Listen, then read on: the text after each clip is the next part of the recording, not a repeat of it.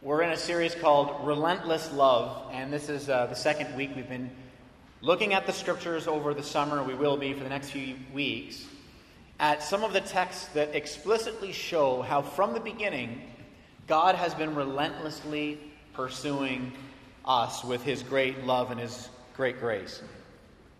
Now, there's two ways really to read the Bible and approach the Bible. The first way is that this is a book about principles to be applied.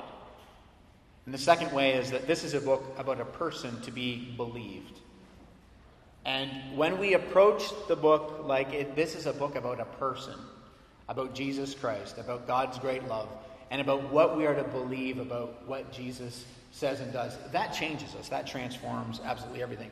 And it changes the way that we come to church on Sunday, and it changes the way we think about this thing called church.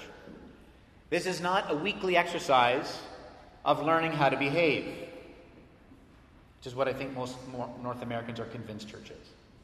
This is a weekly gracious invitation to behold God's great love, his great grace, his great love for you.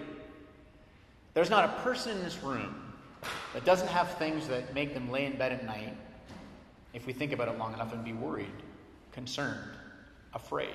There's not a person in this room that isn't dealing with struggle, suffering, frustration. There's not a person in this room that doesn't look in the mirror and say, why am I still dealing with this? Why is this problem still haunting my life? Why is my body not functioning the way? There's not a person in this room that doesn't have, the week in and week out, day in and day out, the struggles that come with being a human being on this planet called Earth. There's not a person in this room that doesn't look at their news feed and read something that makes the heart break and make them want to cry, that makes their blood boil and make them angry, that make them say, what is wrong with this world? And we come every seven days to stop and to rest and to get our hearts and our minds recalibrated and reoriented, and to get our souls recalibrated and reoriented to not only the good news of what is true, but the good news of the promise of what God is actually doing with humanity and how we make sense of our life in the context of God's great grace and God's great plan. Years ago, C S Lewis uh, wrote a book called Mere Christianity, and in it, he tells a story about how a uh, Royal Air Force officer got up and stormed out of one of his sermons, and I'm going to read that for you now. Uh, not because I think somebody's going to get up and storm out of this sermon. I, ho- I hope not anyways, but let's take a look at this before we go to our text this morning. He writes, "In a way, I quite remember why some people are put off by theology. I remember once I was giving a talk to the Royal Air Force, and an old, hard-bitten officer got up, and he said, 'I have no use for all that stuff. But mind you, I am a religious man too. I know there's a God. I felt him out alone in the desert at night, the tremendous mystery. And that's why I don't believe all your neat little dogmas and formulas about him. Anyone who's met the real thing recognizes that they see all these dogmas and doctrines seem so petty and pedantic and unreal.' Now, in a sense, I quite agreed with the man. I think that he probably had a real experience of God in the desert. And then when he turned from that real experience to the Christian creeds, I think he really was turning from something real to something less real. And in the same way, if a man has once looked at the Atlantic from the beach, and then he goes away and he looks at a map of the Atlantic, he will also be turning from something very real to something less real, turning from real waves to a bit of colored paper. But here comes the point. The map is admittedly only colored paper. But there are two things you have to remember about it. In the first place, it's what hundreds and thousands of people found out by sailing the real Atlantic.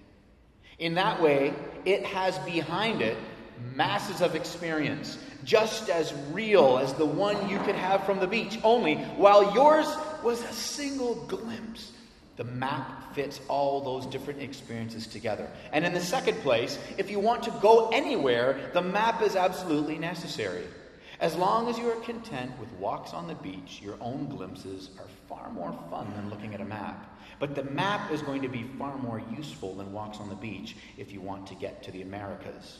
Now, theology is the map. As we come to God's Word this morning and we read Genesis fifteen, this is the map. We've all had great experiences, perhaps, of feeling like, sensing like God was with us at a time in our life, maybe in prayer, maybe in tragedy, where we felt like we weren't alone. We had that experience of God, which is beautiful. But we turn to this map that speaks to something far bigger than what your experience or mine can give us, particularly when your experience and mine are tragic, are hard, are frustrating. We come to God's map. Genesis chapter fifteen, starting in verse seven. And God said to Abraham, I am the Lord who brought you out from the Ur of the Chaldeans to give you this land to possess.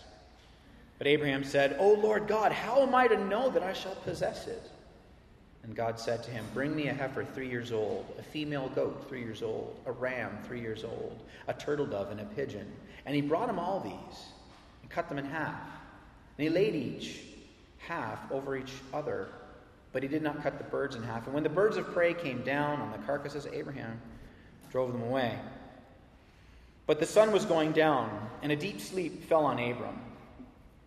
And behold, the dreadful and great darkness fell upon him. And then the Lord said to Abram, Know for certain that your offspring will be sojourners in a land that is not theirs, and will be servants there, and they will be afflicted for four hundred years.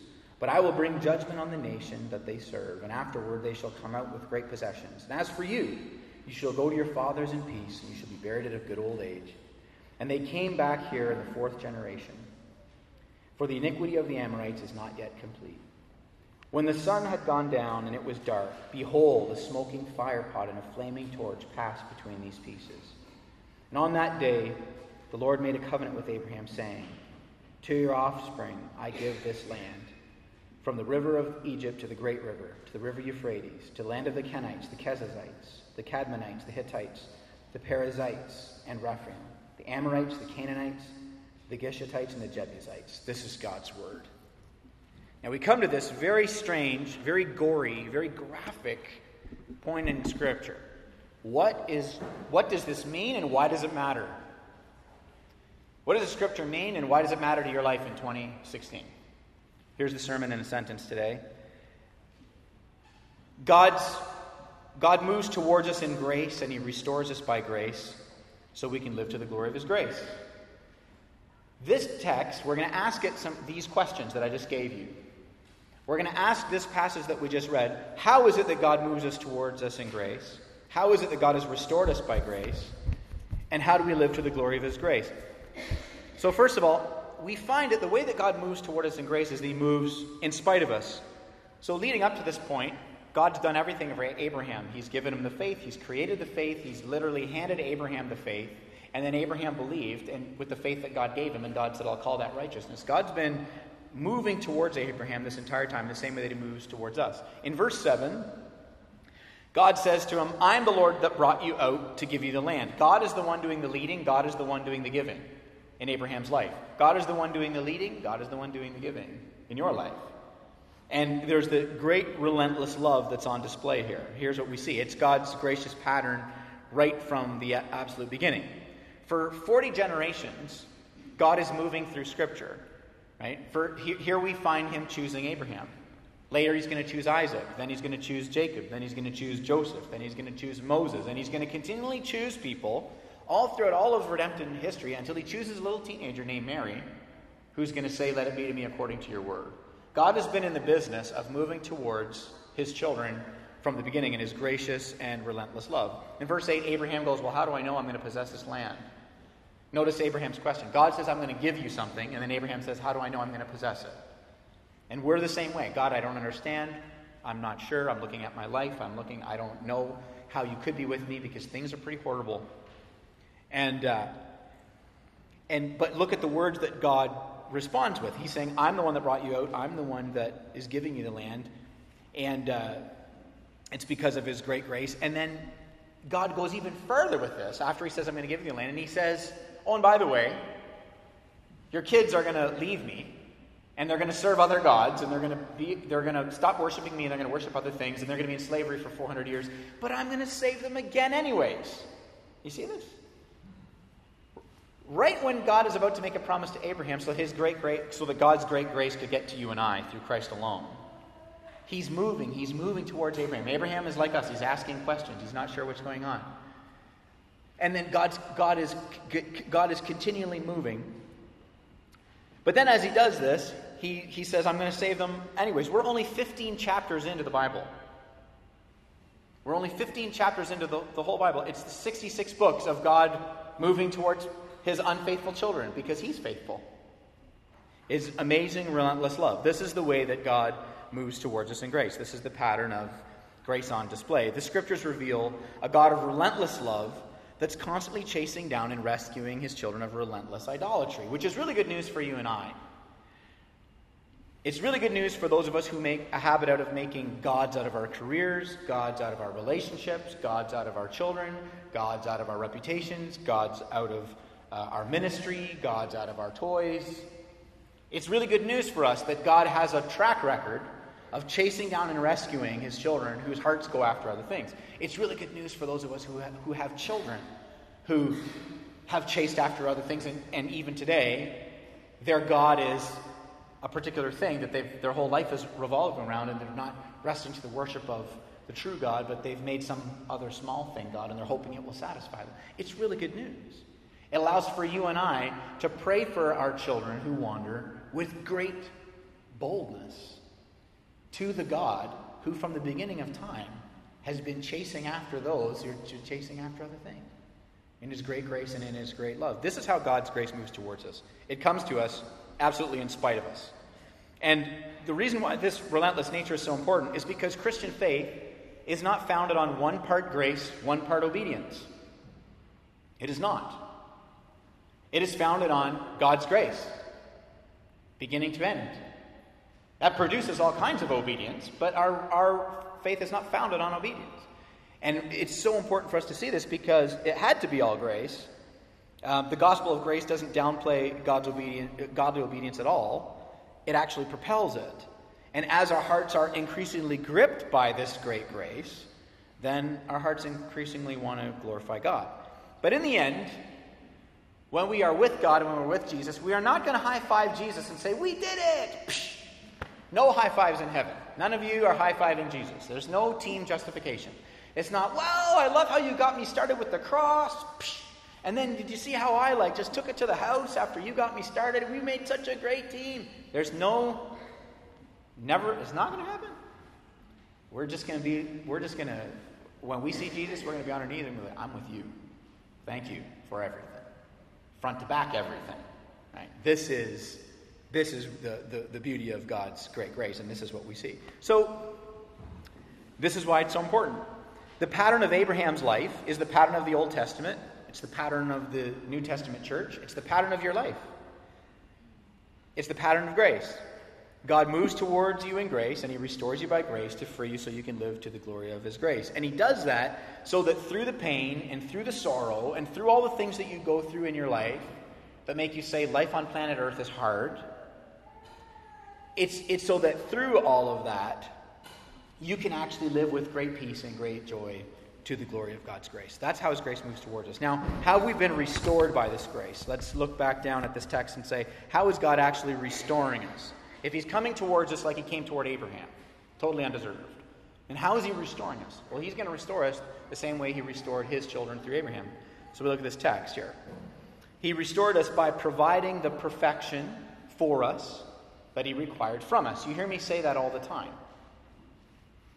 You hear me say that all the time, that God provided the perfection that he required, the perfection for us that he required from us. Now, this, what we're looking at, is an ancient ceremony. It's bloody and gory, and it's hard for us to understand. Abraham is cutting animals in half. There is blood everywhere. What is going on here? This is what they used to call, in the ancient world, a Caesarean vassal treaty, which means I'm going to make some uh, commitments, you're going to make some commitments, and if I don't hold up my end, this is going to happen to you. And if you don't hold up your end, this is going to happen to you. That's the structure of the treaty. That's why when God said, bring me the animals, notice God doesn't tell Abraham what to do with the animals. If you go ahead and look at, you'll see God doesn't say, and then do this and then do that. Abraham knows what's going on here, because this is what kings used to do. They're, they're, they would make a vassal treaty. Here's what my kingdom's going to do. Here's what your kingdom's going to do. If either of us don't hold up our end of the bargain, you see these bloody animals on the ground? Yeah, that's what's going to happen to you. That's what's going on here. So Abraham is thinking, God's going to make a commitment. I'm going to make a commitment, and it's going to, and this is how this is going to work. And that's the structure of Exodus twenty, this vassal treaty. That's the structure of the entire book of Deuteronomy, which for those of you interested, you know, the word Deuteronomy means deuteronomos, the second reading of the law. So the whole book of Deuteronomy is you do this and God will do that. If you don't do this, God's going to do that. That's the, the covenant under the dispensation of the law was if then. If you do this, then God will do that. If you don't, it's game over. That's that was the dispensation under the law. You and I live under the dispensation of the gospel of grace, which we're about to unpack here. You're, you're about to see. It's a great picture of it. So this was basically a legalized self-curse, and both parties would participate. This would happen. But what happens? What happens is, in verse twelve... God causes Abraham to take a nap. It says a deep sleep came over Abraham. This great darkness. Deep sleep. Again, we're fifteen chapters into the Bible, and there's two guys that have already had a deep sleep come over them. Adam and now Abraham. What is God up to with this deep sleep? He's like knocking people out. Right? God's like, the only way for me to get this done is to do this myself. That's what it, that's what's literally going on. In the Hebrew, the term deep sleep means to sleep the sleep of death.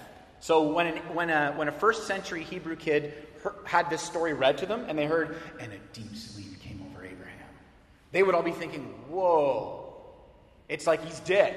It's like, and a deep sleep came over Adam. Whoa, divine anesthetic. Surgery's about to happen. Right? Why did God make a deep sleep come over Adam and Abraham? Because in both cases, God was going to do something that only God could do. In Adam's case, it was to give him his wife, and in Abraham's case, you're about to see right now as we unpack this, what God, only God can do. So Abraham's contribution to God's promise was a nap. Had to be. That was his contribution. Why was that? In verse seventeen, it says that God, in the form of this, he uses the language of this flaming torch and this smoking pot, God passes through the pieces. But Abraham doesn't pass through the pieces. Abraham's taken a nap. What is that? That's grace on display. That's God saying, if this covenant isn't met by either party, then just like the blood was shed in these animals, my blood will be shed. Not yours, Abraham. You take a nap. Because you can't do what only I can do. And so God doesn't allow Abraham to participate, because the only thing that a perfect and a holy God will accept is perfection. Nothing less than perfection. The only thing Abraham had to contribute is the only thing you and I have to contribute, which is not perfection, unless you're completely delusional. It's progress. Hey, God, I'm doing better today than I was last week. Hey, I'm really grow- growing in the Lord. I used to be this ten years ago, but now... Hey, listen... That's amazing and to be celebrated to the glory of God, and I'm not minimizing the work of his grace in our life. So don't hear me say that. But hear me say this. It doesn't matter how much progress you and I have when God requires perfection. So therefore, since progress is all Abraham had, take a nap, Abraham. I got this. Take a nap, church. Look at it this way. Abraham is sleeping a sleep of death. What does the Apostle Paul say in Ephesians? We just did our, our Ephesians study a couple weeks ago. How does Paul describe us in Ephesians two? Born dead in sin. Abraham is sleeping a sleep of death, and God raises him in grace. You and I were born dead in sin, sleeping our sleep of death. God raises us in grace. Do you see the pattern? Do you see the one-way grace and love of God coming towards you minus your merit? This is the picture that we get here in this text. It's absolutely amazing. So that's the structure of the covenant, and that's the way that God, uh, that's the way that God comes to us in this great grace, because God passing through the blood foreshadowed the cross, because God through Christ uh, shed his own blood, and at the cross God poured out his wrath on Christ so that he could pour out his grace on you. And this is what this is what the beauty of the, the ramifications of this text end up kind of teaching us and end up showing us. So Christ provided the full payment with his work. It's not a down payment that you build on with your work. And it's critical to understand uh, God's grace in this way, that we see that our, the foundation of our faith is not one part grace, one part obedience. It's all God's grace, which it, which in turn produces obedience, because our hearts are set free by the, by the glory of the one who, who saved us. And so this is what we see in this text. See, if Abraham actually participated, it would have been game over. Just like if you think that you're participating so that one day, in the glorious return of the Lord, you know, you're contributing to your salvation, it would be game over. Abraham just, it was, what was it? It was three chapters ago when his wife comes to him and says, God promises a kid, I'm not having a kid, sleep with the maid. Abraham's like, okay, no hesitation. Game of Thrones. Takes one for the team. I mean, it would have been, if Abraham, if it was up to him, it would have been game over. Then, twice in Abraham's life, and I, I'm not, uh, I'm getting ahead of myself. Twice in Abraham's life, he gives his wife Sarah away to save his hide. Twice. First he does it in Genesis twelve. Everybody sees Sarah's beautiful, and he's like, oh my gosh, they're going to kill me for my wife. Say you're my sister. Gives his wife away to the Pharaoh's harem to save his butt. The father of our faith. I'm not minimizing that he wasn't the father of our faith as it relates to that he did actually answer the call of God. He did. But notice, the father of our faith was also a great sinner. He gives her away, and he gives his wife away in, in chapter twelve. And approximately twenty-five years later, in chapter twenty, he does it again. Right? Talk again. He's in another land, and they see his wife, and he's thinking they're going to kill me for my gorgeous wife. And what does he do? He, he here's. It's not like, well, you know, I'm I'm so sanctified now. You know, I know I gave you away, honey, twenty-five years ago, but I'm a different man now. I'm going to lay down my life for my bride. No, he doesn't. He does it again, a second time. And so, redemption history does not reveal a faithful God partnering with faithful people. It reveals a faithful God saving unfaithful people. Because in both cases, God saved Sarah out of this ridiculous scenario. By God's grace, Abraham did answer the call to leave his home and lead God's people. But Jesus is the greater Abraham. Because Jesus answered God's call to leave his heavenly home and save God's people. But instead of giving up his bride to save his life, Jesus gave up his life to save his bride. He's the greater Abraham. We read the Old Testament not so that we come out of each account and say, how can I be more like Abraham? We actually read it and realize, boy, we wish there was somebody better than Abraham. And there was, and his name is Jesus, the hero of the story, the one who's come at you with this great grace. So finally, let's look at this final question, which is, how do we live then to the glory of this grace? What does this really matter today? I'm reading this old text from the Old Testament about God's grace on display with Abraham, but what does this matter today? It matters because the grace of God means we can live our lives with humble confidence from gospel freedom. To make sense of your life, to make sense of what you're going to do on Monday, to make sense of the job you have or that you don't have, or your family, or your rela- I mean, to make sense of your life, you have to make sense of it in light of the plan that God had from the beginning. Because remember, God doesn't exist to make our lives better. I know that's a North American idea. That's why God exists, right? To clearly make the eighty years we have here, if we live that long. I mean, that's really what God's up to, making our life better. No, he created us for something, and then he gave us everything, and then we broke everything, and then he's been moving in grace ever since, because he's getting, he's not on plan B. He's taken us back to plan A. The Bible starts with a conclusion. It's good. That's where your life is headed. Back to full restoration. Jared Wilson wrote a book called The Story of Everything, and in it he says this: there's not one square inch of your life, there's not one square inch of your house, of this earth, of your gifts, of your ideas, of your ingenuity, of your creativity. There's not an inch of the things you enjoy, of your pets, that God doesn't say, mine. There's not a square inch. He created all of it, and he's going to restore all of it. This is the glorious trajectory of where our lives are headed. The mandate from mankind before sin was to use our intellect and our gifts and our creativity and our imaginations and all the resources that God put in this earth to create things and to enjoy rich relationships in a world of no evil, no suffering, no violence, no disease, no death. That was the plan. We weren't going to walk around naked in a garden forever, if that's what you think the original plan was.